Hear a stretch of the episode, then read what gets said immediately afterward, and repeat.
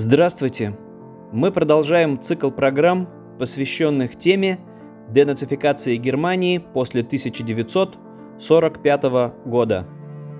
Меня зовут Максим Кузахметов, проект осуществляется изданием «Спектр», и сегодня мы расскажем о том, какую расплату понес немецкий народ, немецко говорящие жители Европы за преступление бесноватого фюрера. Уверение Гитлера, что ни одна бомба не упадет на территорию Германии, оказались ложью. Первые бомбардировки, в том числе и Берлина, начались уже в 1939 году. Потом Гитлер обещал, что никогда нога вражеского солдата не ступит на священную землю Германии. Но и это оказалось ложью. Уже в 1944 году на востоке Германии советские подразделения не просто могли бомбить немецкие города в Восточной Пруссии, но уже начали непосредственно вторгаться на эти территории. А значит, пришлось срочно организовывать эвакуацию мирного населения и одновременно началось массовое бегство мирных жителей из прифронтовых территорий. Еще раз напомним, немецко говорящих жителей, этнических немцев, граждан нацистской Германии. Разумеется, в тылу в это время оставались в основном женщины, старики и дети –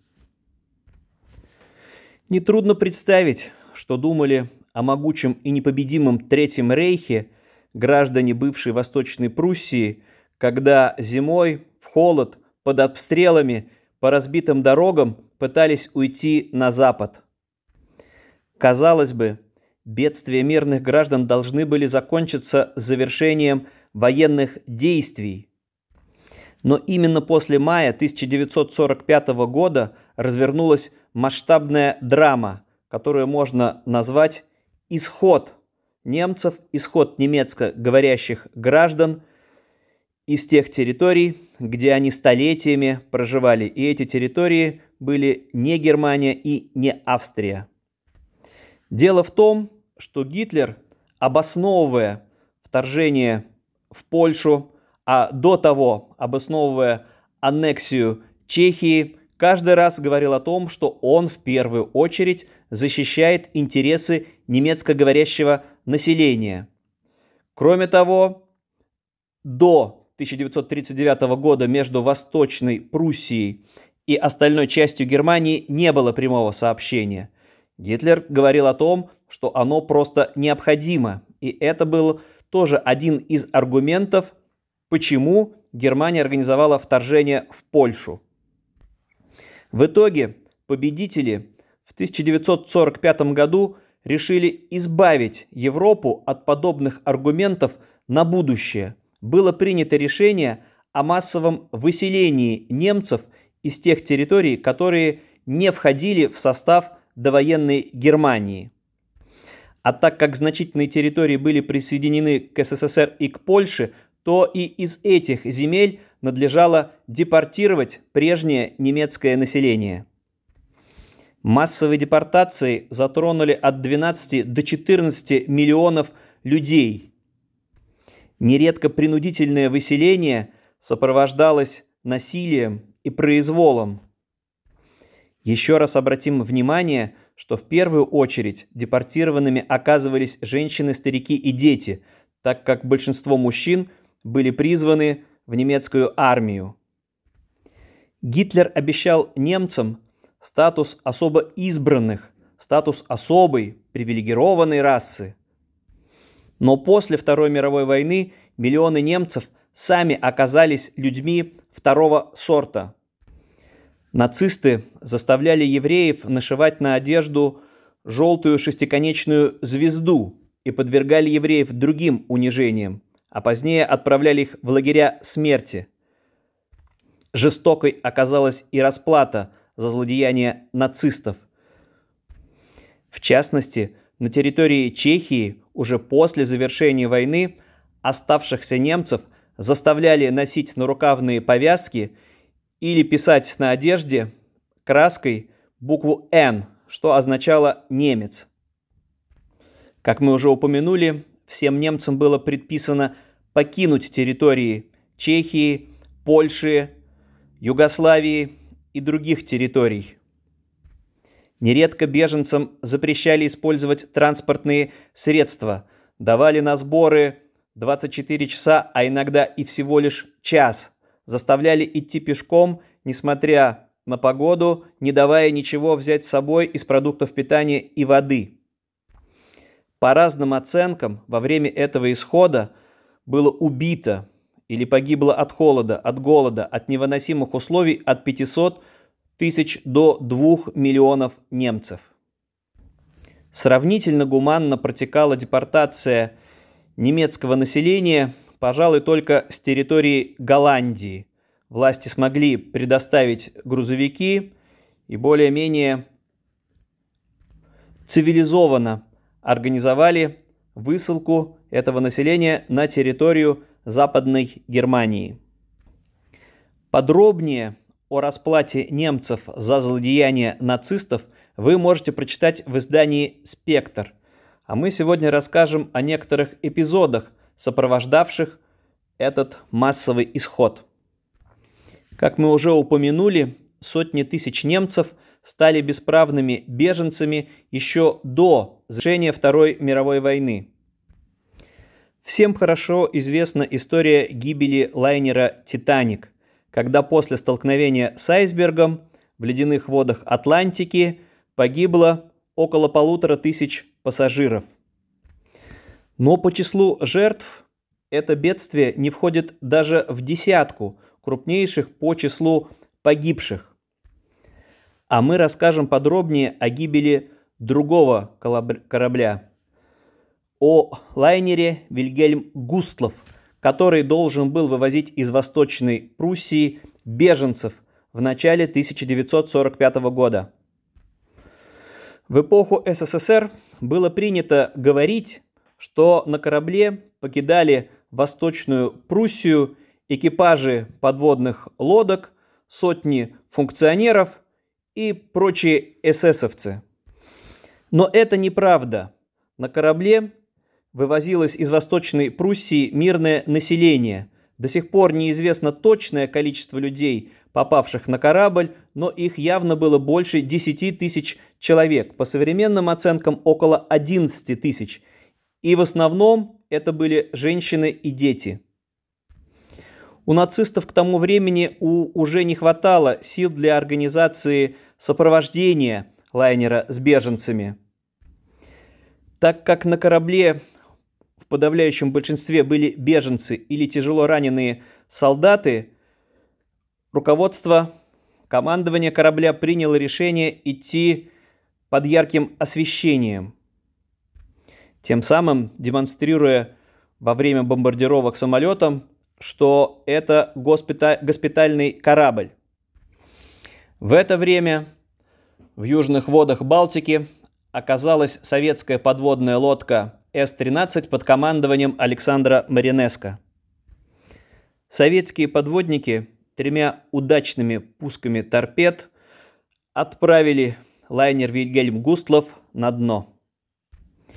По разным оценкам удалось из холодных вод Балтики спасти от 1200 до 2500 человек – почти 10 тысяч человек погибли, из них около 3 тысяч человек – это дети. Более того, через несколько дней экипажу С-13 удалось потопить еще один транспортный корабль. На лайнере генерал фон Штойбен перевозили из Восточной Пруссии в Германию около 4 тысяч человек, более 2,5 тысяч раненых и около тысячи беженцев. Подводная лодка Александра Маринеско двумя удачными попаданиями торпед всего за 15 минут отправила лайнер на дно. Погибли более трех с половиной тысяч человек, в основном раненые или беженцы. Спастись удалось около 700 пассажиров этого лайнера. Приведенные примеры – только малая часть той драмы, которая постигла немецкий народ к концу Второй мировой войны. Но, как мы уже упомянули, завершение Второй мировой войны не прекратило бедствие беженцев, а наоборот, начались тотальные депортации так называемых Volksdeutsche из территорий, не входивших в состав той Германии, которая по решению союзников была образована после изъятия некоторых территорий. Из одной только Чехословакии было депортировано более трех миллионов человек. Печально знаменитыми стали Брюнский марш смерти, когда погибло около пяти тысяч человек, и Пршеровский расстрел, когда было убито больше 250 немцев, из них 120 женщин и 74 ребенка. Самому младшему было всего 8 месяцев. Так чехи мстили за годы унижения во время Второй мировой войны. Не менее, не менее печальную славу получил Устицкий расстрел. Летом 1945 года в чешском городе Усти над Лабем произошел взрыв на складе боеприпасов. Погибло больше 20 военнослужащих. Немедленно распространились слухи, что взрыв организовали немецкие диверсанты, хотя война уже несколько месяцев как закончилась. И тут же начались расправы над теми немцами, которые еще оставались в городе. Благо распознать их было очень легко по повязкам и надписям на одежде с буквой «Н». В частности, с моста были сброшены в реку несколько немцев, в том числе женщина с коляской и с ребенком, а тех, кто пытался выплыть, безжалостно убивали. Точное количество жертв до сих пор неизвестно, но это, скорее всего, не менее 100 человек. Дело в том, что чехи собрали трупы и быстро сожгли их в расположенном неподалеку бывшем концлагере Терезин. Очень похожим образом, с произволом, с насилием осуществлялась депортация немцев с территорий, которые отошли к Польше. Следует оговориться, что большинство из приведенных в пример драматических событий происходили во второй половине 1945 года. Несколько иначе происходила депортация немцев из территории Восточной Пруссии – которая оказалась под контролем советской армии. Для сталинской эпохи депортации по национальному признаку были, в общем-то, обычным делом. Еще задолго до 1945 года подобные депортации осуществлялись и внутри СССР. Несмотря на то, что в восточной части Пруссии, это нынешняя Калининградская область, оставалось всего 10% от довоенного населения, советские власти не спешили отпускать или отправлять этих немцев на родину. Все объяснялось очень просто. Нужны были рабочие руки. Несколько лет тех взрослых немцев, которые остались на этих территориях, использовали как бесплатную рабочую силу при разборе завалов, при строительных работах и в сельском хозяйстве. Лишь в конце 1940-х годов этим немцам позволили уехать на запад, причем не в ФРГ, а на территорию образованной Германской Демократической Республики. Подводя итоги массового исхода немцев после 1945 года, еще раз обратим внимание, что страшную расплату за преступление нацизма понесли в основном женщины, старики и дети. Сотни тысяч из этих людей веками жили в Трансильвании, в Восточной Пруссии, на территории Чехии, в Судетах, в Голландии и в других областях. Их давным-давно ничего не связывало с Германией, кроме языка, но этого оказалось достаточно – Риторика Гитлера о защите немецкого мира – повод для вторжений, как защита немецкоязычного населения, больше не должны были повториться. И в итоге миллионы немцев лишились своей исторической родины. На этом мы заканчиваем очередной подкаст, посвященный теме денацификации Германии. Еще раз напомню, что проект осуществляется изданием «Спектр». Там же можно прочитать подробный текст о Великом Исходе немцев в конце и после Второй мировой войны. А в следующем выпуске вы узнаете о том, когда в Европе смогли вздохнуть с облегчением и признать, что процесс денацификации успешно завершен. Сколько прошло лет, что произошло в сознании немцев, что произошло с новым поколением немецких граждан, родившихся уже после Второй мировой войны и с ужасом проклинавших своих родителей за то, что они допустили Холокост и прочие преступления против человечности. До встречи в следующем выпуске.